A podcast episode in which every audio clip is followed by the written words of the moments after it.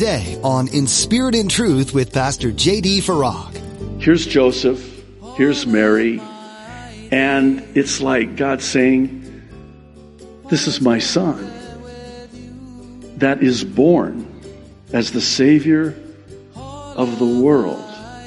I'm going to provide every need for Joseph and Mary with Jesus. Let that sink in. For those of us that are in Christ, do you think for a second that God is not going to provide your every need? You're listening to In Spirit and Truth, the radio ministry of Pastor J.D. Farag of Calvary Chapel, Kaneohe. Pastor J.D. is currently teaching a special Christmas message. Have you ever needed anything? We want lots of things. We desire to do or be lots of things. But how often have you been in need and you stayed in that need? Pastor JD reminds us today that God always provides for those who are faithful to Him. It may not be how you pictured, but He always takes care of those He loves. Now, be sure to stay with us after today's message to hear how you can get your own copy of today's broadcast. Subscribe to the In Spirit and Truth podcast or download the In Spirit and Truth iPhone or Android mobile app.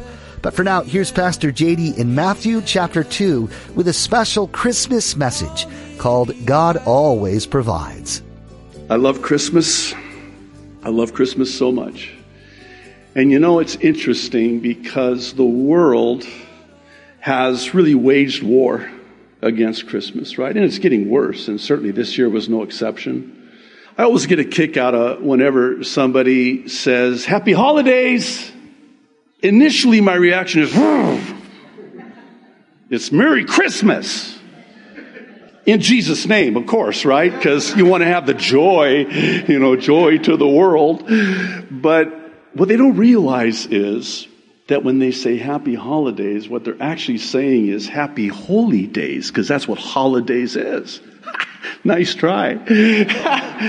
or how about this one? This one, I mean, until I really understood it, this one just really fried my bacon. And yes, I have bacon and it gets fried.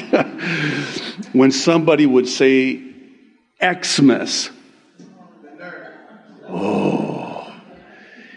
And then I found out this. I don't know if you know this or not. True. X in Greek is Christos. Christ. How about that? nice try again. You can't get away from it. All right, I feel a lot better now. And we can get started now. So I chose to title this year's Christmas sermon, God always provides. And this for a number of reasons. I think you would agree that this Christmas, this year, finds many people hurting, fearful, discouraged, even hopeless. And for some, that hopelessness is giving way to despair. But God. But God provided our greatest need by his greatest deed of sending his only begotten Son. Went back into my archives and found a very interesting quote by a Charles Sell who so aptly said it this way.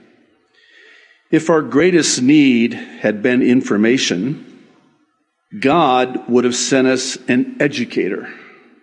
If our greatest need had been technology, God would have sent us a scientist. If our greatest need had been money, God would have sent us an economist. If our greatest need had been pleasure, God would have sent us an entertainer. But our greatest need was forgiveness.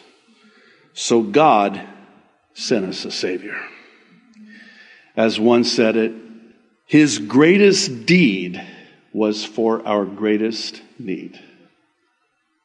If I can ask you to join me in Matthew's Gospel, the second chapter, I'm going to read verses 1 through 12. You can follow along as I do. I chose this particular account as I think you'll see why here in a moment. We know it well, but I would like for us to take maybe a, a different look at this and the meaning in this. Now, after Jesus was born in Bethlehem of Judea in the days of Herod the king, behold, wise men from the east came to Jerusalem saying, Where is he who has been born king of the Jews? For we have seen his star in the east and have come to worship him. When Herod the king heard this, he was troubled, and all Jerusalem with him. And when he had gathered all the chief priests and scribes of the people together, he inquired of them where the Christ was to be born. So they said to him, In Bethlehem of Judea, for thus it is written by the prophet, But you, Bethlehem, in the land of Judah, are not the least among the rulers of Judah. For out of you shall come a ruler who will shepherd my people Israel. Then Herod, when he had secretly called the wise men, determined from them what time the star appeared. And he sent them to Bethlehem and said, Go and search carefully for the young child, and when you have found him, bring back word to me that I may come and worship him also. Yeah, right. When they heard the king, they departed, and behold, the star which they had seen in the east went before them till it came and stood over where the young child was. When they saw the star, they rejoiced with exceedingly great joy. And when they had come into the house, they saw the young child with Mary, his mother, and fell down and worshiped him. And when they had opened their treasures, they presented gifts to him gold, frankincense, and myrrh. Then, being divinely warned in a dream that they should not return to Herod, they departed for their own country another way. As I spent time seeking the Lord about what it is that He would have me to talk about, sense that it was to be about these gifts and the why behind the what of these gifts. This is one of those places and one of those times where I think we would do well to ask the why question. The why question being, why do we have this specificity in our Bibles? Because we know that all scripture is given for a reason. There's a reason why God deemed it necessary by the Holy Spirit to include this detail in Matthew's account. Why do we need to know about these wise men? And by the way, I don't mean to ruin your nativity scenes. Oh, you already know where I'm going with this, so I might as well just get this over with, okay? So, it's very unlikely that these wise men came to where Jesus was when the shepherds were there. This was, we don't know how long after, but it was some time after because we're told that Jesus was a young child, not a newborn infant. And it wasn't in this stable. Uh, he was not in a manger, which by the way, is a feeding trough for animals. Did you know that? For those of you that have been to Israel with us, we've seen those stone mangers, those feeding troughs. That's where he was when he was born. But Matthew again gives us this detail that when the wise men came, they went into a house. And it wasn't an infant, it was a young child. So again, I'm so sorry about your nativity scenes, and we have one out front. We'll have to revisit that maybe. And by the way, one more thing, and then we'll move on and we'll just kind of get this out of the way. I don't think there were three wise men. We assume that because there were three gifts. I would suggest that there were more than three. We don't know how many. That's not an important detail. But apparently, what was an important detail was that these wise men brought these three specific gifts and for a reason. The question that I want to answer is why these gifts? These gifts speak to God's faithfulness to provide everything that Joseph and Mary would need financially, spiritually, and even physically, and I'll even add medically. This was all that they would need, and it was provided. So, even more importantly, is that these three gifts were not just practical materially, but also of profound prophetic significance eternally. If you'll kindly allow me to, I want to draw your attention to the paramount importance of what these gifts symbolized for Jesus then, with the hope that it will be an encouragement for us as believers in Jesus now. I hope that you'll be encouraged by this. Let's start with gold. In the ancient world, gold was very scarce and it was extremely valuable. And it was also customary to give gold to a king as royalty. This was a custom in that day. In fact, in the Middle East today, you don't go empty handed. When you're invited and you go to somebody's home, you always come bearing gifts, not just during Christmas. That's the custom to this day in the Middle East. Now, gold speaks of the birth of the King of Kings and the Lord of Lords, and it fulfilled all the prophecies and types in the Old Testament. Not only did the gift of gold have prophetic significance, it also had practical significance and importance as well. I don't want you to, I don't know how you see these gifts. I know that, you know, tradition has three wise men and they have this, you know, this little bit of gold. It wasn't a little bit of gold. I mean, I, I imagine that it was a lot of gold very valuable. And I really believe that it was this gold that provided for all of their financial needs, and they would certainly need it financially because it wouldn't be long after this that they would have to flee to Egypt. A very treacherous journey in that time. Travel was brutal in that day and it would have certainly been costly as well. And this was to provide for them. I mean, think about it. This is the Savior of the world. Here's Joseph, here's Mary, and it's like God saying, This is my son that is born as the Savior of the world. I'm going to provide every need for Joseph and Mary with Jesus. Let that sink in. For those of us that are in Christ, do you think for a second that God is not going to provide your every need? Frankincense. Frankincense is a very fragrant resin that comes by cutting the tree and then letting the resin bleed out to dry, and then it could be burned as incense.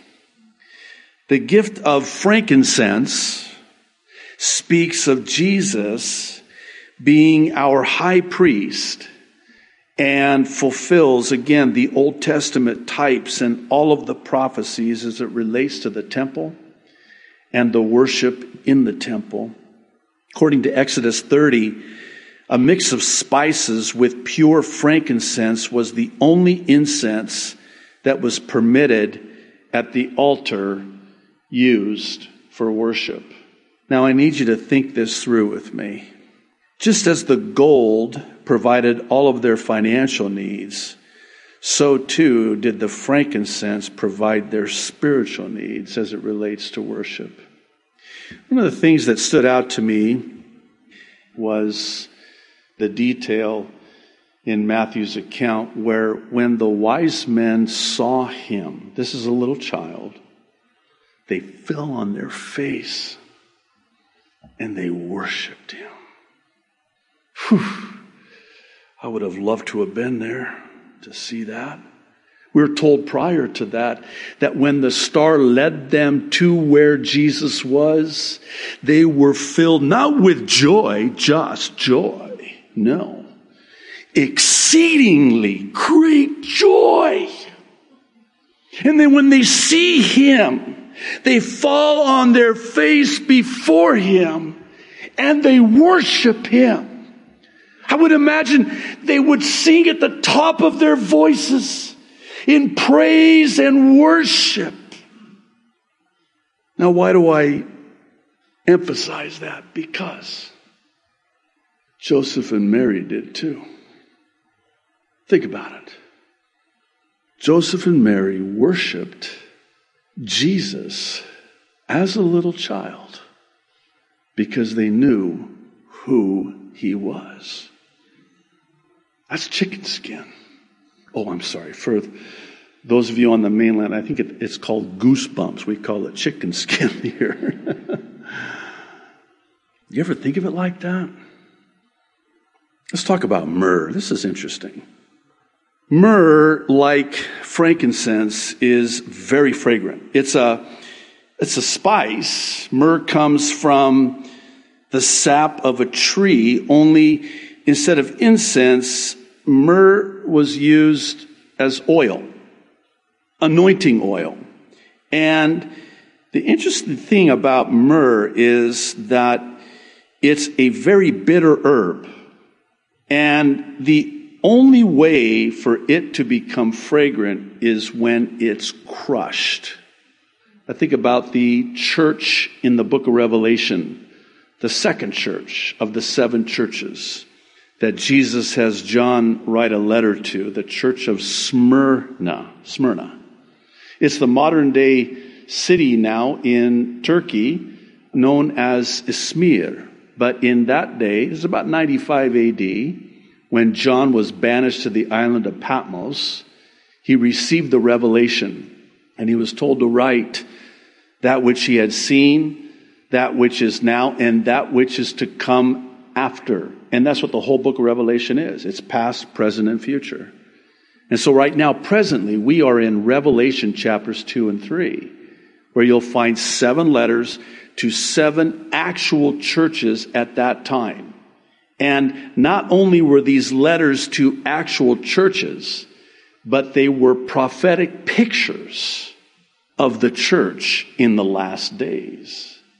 Let's talk about this church of Smyrna one of the only churches other than the Church of Philadelphia that there was no rebuke for. All the other churches, there was a rebuke. In some cases, it was a very strong rebuke from the Lord. The church of Laodicea, the seventh church, is an example of that. The first church, the church of Ephesus, another example of that. But not this church of Smyrna. What was the church of Smyrna? Oh, it was the persecuted church. There's no rebuke for this church. And the name is the nature. Actually, all of the names of all of the churches speaks to the nature of that church. And the church Smyrna was no exception because it's the myrrh that is crushed. And when it's crushed with the bitter persecution, it releases just this beautiful wonderful fragrance. when crushed. And that's what the myrrh speaks to. It speaks to the Savior's death, the crucifixion. Myrrh was the key ingredient in a mixture of spices that they would use to prepare someone's body for their burial. And what's interesting about this oil is that it also has medicinal purposes and uses. And it's believed that this is what God provided for Mary after giving birth to the Savior. It was a provision for her physical, even medical needs. It's believed that the frankincense and the myrrh together, both of which were used in temple worship, also comprised an antimicrobial combination. As such, Joseph and Mary would not only have the fragrant aroma, but also the ability to fight off diseases because of those oils. God provided everything they needed. These gifts were supremely about God providing our needs eternally, but at the same time, also about providing our needs practically. In other words, if God provided gold pointing to Christ's birth as my king, frankincense, Christ's life as my priest, and myrrh, Christ's death as my Savior, is there anything that He won't provide for me? Let me say the same thing in a different way. If God did this, is there anything He wouldn't do? Romans 8:32. This has become actually the whole chapter of Romans 8. I oftentimes recommend and encourage those who maybe in some ways doubt the love that God has for them to spend some time in this particular chapter in God's Word, Romans chapter 8. I mean, before we even get to verse 32, Paul just makes it, and it's, it's so eloquently and profoundly stated that there's nothing that can separate us from the love that God has for us. Neither depth, nor height, nor angel, nor any created thing. No thing, no one can separate us from the love that God has for us. You've been listening to another edition of In Spirit and Truth. Thanks for tuning in to study the Word of God. Christmas is one of those seasons that most everyone looks forward to at some level. Maybe you have some time off of work, or you'll be gathering together as a family, sharing memories and gifts. But the greatest gift that was ever given did not come wrapped in a package with a bow on top. No, Jesus came as a gift for mankind in a most unexpected and humble way. But like his entry into the world, his gift to you personally comes in an unusual way as well. He wants to give you a life that offers hope in a way that this world just can't compete with.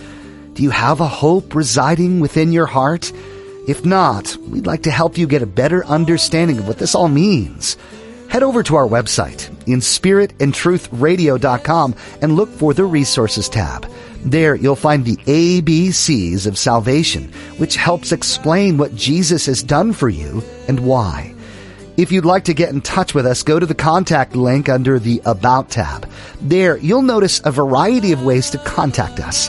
While you're on our website, you can access more of Pastor JD's teachings like you heard today, including his weekly prophecy updates.